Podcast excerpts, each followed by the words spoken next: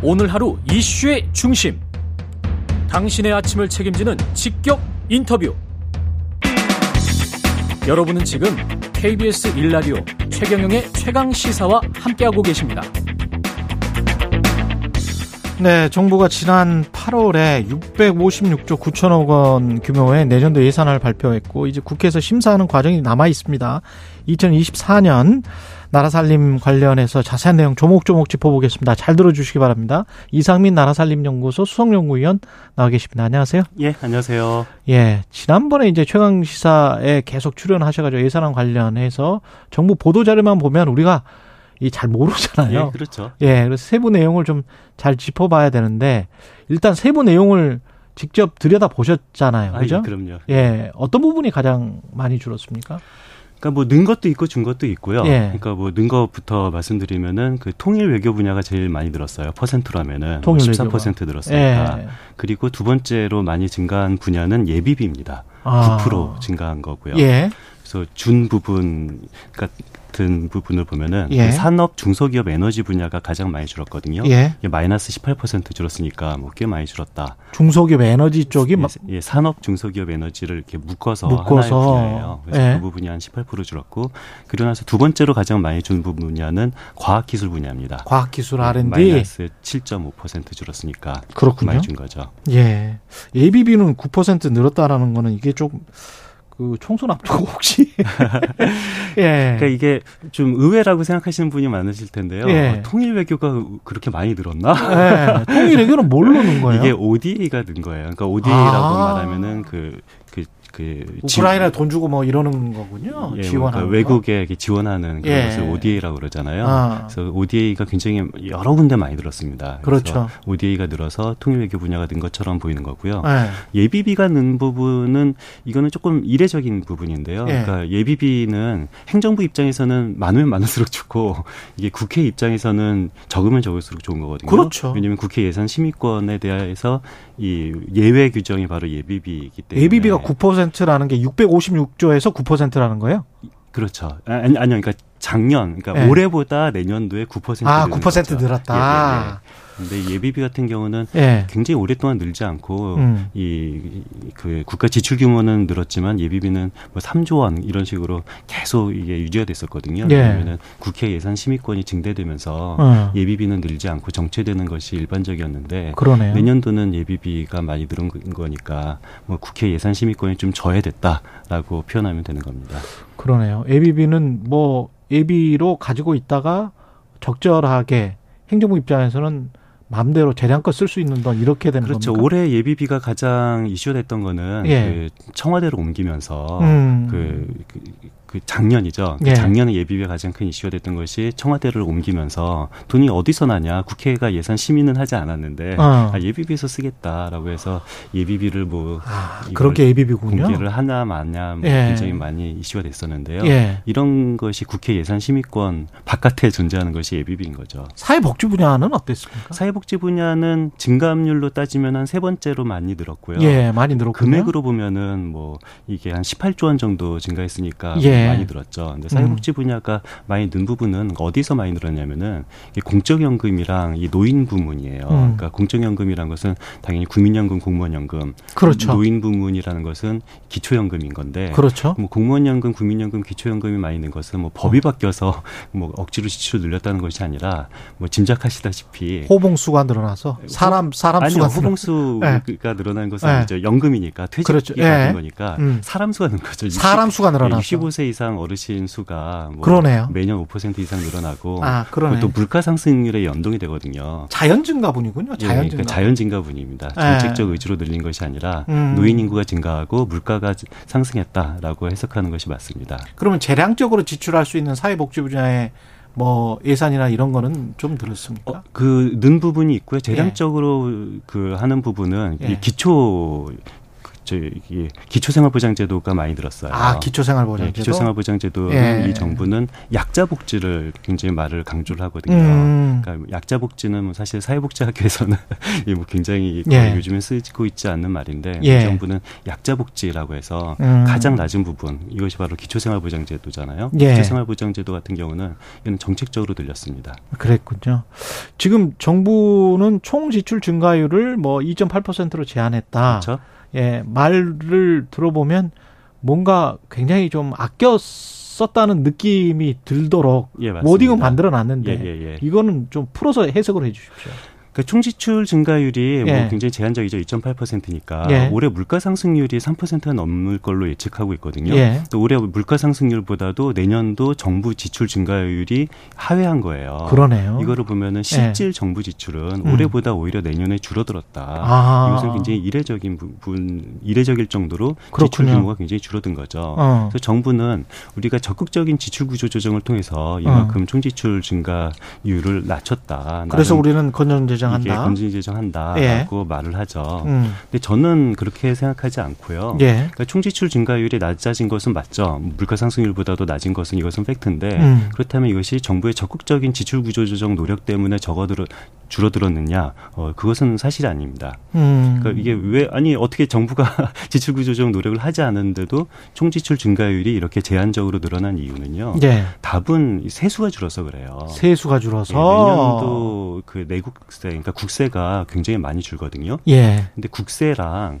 그 지방 정부에 주는 그 지방 정부 연동이 되죠. 연동이 돼서 예. 이게 40%는 무조건 지방 정부에 주게 돼 있어요. 지방 정부 교부금임 주는 거? 교부, 지방 정부는 교부세라고 그러고요. 교부세. 그리고 교육청은 교부금이라고 예, 하는데 교부세.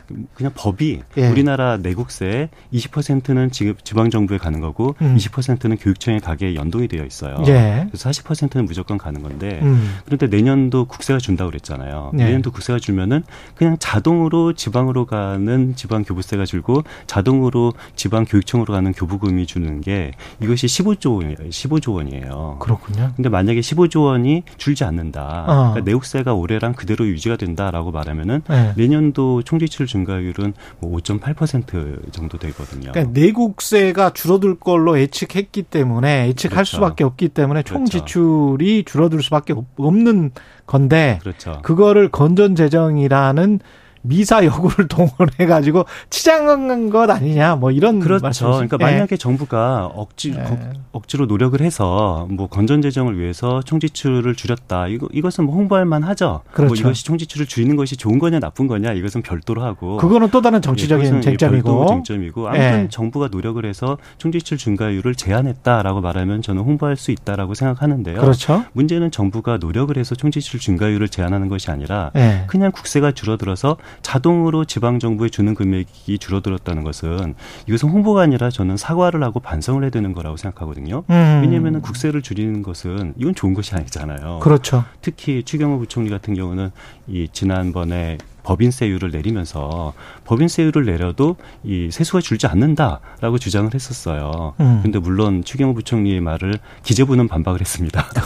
기재부는 아니다 법인세를 내리면은 향후 예. 5년 동안에 세수가 한 30조 원 정도 준다. 그리고 전체 정부의 감세 때문에 향후 5년 동안 60조 원 이상 준다라고 기재부도 인정을 했던 건데 예. 추경호 부총리는 아니다 법인세율을 내려도 세수가 줄지 않는다라고 말을 했는데 내년도 세수가 굉장히 많이 줄게 된 거잖아요. 그러니까. 그러니까. 내년도 세수가 많이 줄게 된 거에 대해서는 저는 반성을 하고 사과를 해야 될 부분이라고 생각을 하는데 지금 2년 연속 그러는 것 같은데 지금 추계 오차도 너무 크지 않습니까? 그런 어. 것도 사과나 반성을 해야 되지 않아요? 어, 사과하고 반성했죠. 네.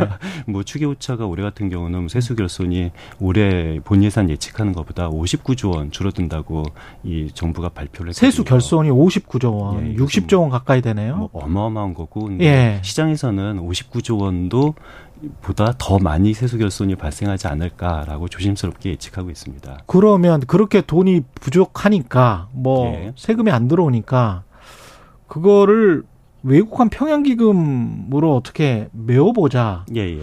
이것도 상당히 무리, 아, 그 좀 위험한 발상 아니에요? 그렇죠. 예. 그러니까 외국환 평형 기금은 이것은 뭐 외화 정책 차원에서 예. 이것을 좀 더 너무 여기에 외국환 평형 기금에 많은 돈을 줄, 둘 수도 있고 예. 아니면은 여기에 돈이 너무 많다라고 음. 생각한다면 여기 있는 돈을 지금 정부 처럼 이것을 일반 회계에 돈을 뭐 갚는 바꿔서. 그런 방법도 있어요. 예. 문제는 그렇다면 현재 우리에게 중요한 것은 외국환 평형 기금에 있는 돈을 늘릴 것이냐 줄여드릴 것이냐라는 것을 말하기 이전에 예. 외국환 평형 기금에 존재하는 돈의 양은 정확하게 이것은 외국 외환 정책에 따라서 적어되어야 되는 겁니다. 예. 우리 외환 정책에 따라서 돈을 늘릴 수도 있고 줄일 수도 있는 것은 맞는데 예. 근데 외환 정책이 아니라 단순히 그냥 국채 추가 발행을 하면 안 된다라는 네. 이유로 이 돈을 가지고 우리가 손을 대면은 어. 이것은 그 예측 가능한 외환 정책에 이건 맞는 행동이 아닌 거죠. 그리고 우리는 사실은 IMF 외환 위기를 맞았던 나라기 때문에 외국환 평행기금 같은 경우는 우리 원화 가치가 너무 떨어진다 그러면 그거를 받쳐가지고 달러를 좀 팔고 그 원화를 지금 저장해 놓는 기금이잖아요. 지금 현재 네. 외환 정책만 보면은요, 저는 정부 말이 그렇게 무리가 음. 있다고 생각하지는 않아요. 음. 왜냐하면 지금 굉장히 환율이 높아져서 네. 이참에 굉장히 돈을 많이 팔았어요. 그렇지. 보유하고 있는 그 달러를 많이 팔았거든요. 팔고 그걸 원화로 가지고 있는데 팔았기 때문에 원화로 굉장히 자산이 많이 늘었고 그걸 좀 빼가지고 지금 빼겠다라는 겁니다. 그걸 빼서 지금 세수에 좀 사용하겠다라는 그렇죠. 건데 그러니까 외화 정책만 보면은 그렇게 나쁜 정책이라고 생각하지는 않는데 그, 문제는 외환 네. 정책으로 우리가 이것을 이해하는 사람은 아무도 없잖아요. 그렇죠. 이것은 세수가 부족해서 여기에 손을 대는 거 아니냐라고 네. 시장이 생각을 하고 있고요. 이런 식으로 시장이 생각하고 있는 것은 굉장히 바람직한 것은 아니죠. 그렇죠. 그리고 그걸 사실은 예비적으로 나중에 또 이제 달러가 싸지면 예. 그걸 살려고 오, 그 기금에다 넣어놓는 거거든요. 맞습니다. 완화를. 예. 근데 그거를 빼가지고 이제 세수로 써버리 세, 세출 나가버리겠다는 그렇죠. 건데 그러니까 외환 정책 상에서는 네. 이 정책이 좋은 정책인지 나쁜 정책인지 논의는 저는 별개로 해야 된다고 음. 생각하고요. 음. 아무튼 외환 정책이 아니라 세수 목적으로 이 돈에 손을 댄다는 것 자체가 바람직한 것은 아니죠. 정부는 그럼에 또 불구하고 우리가 이제 긴축 재정을 하고 건전 재정을 하고 비정상을 정상으로 돌려놨다 이렇게 예. 이야기를 하고 있는데 뭐 그거는 이제 경제학자들 사이에 굉장히 지금 큰 논란이 있는 것 같고 지금 건전 재정 할 때냐라고 주장하는 학자들도 있는 것 같고 그렇죠.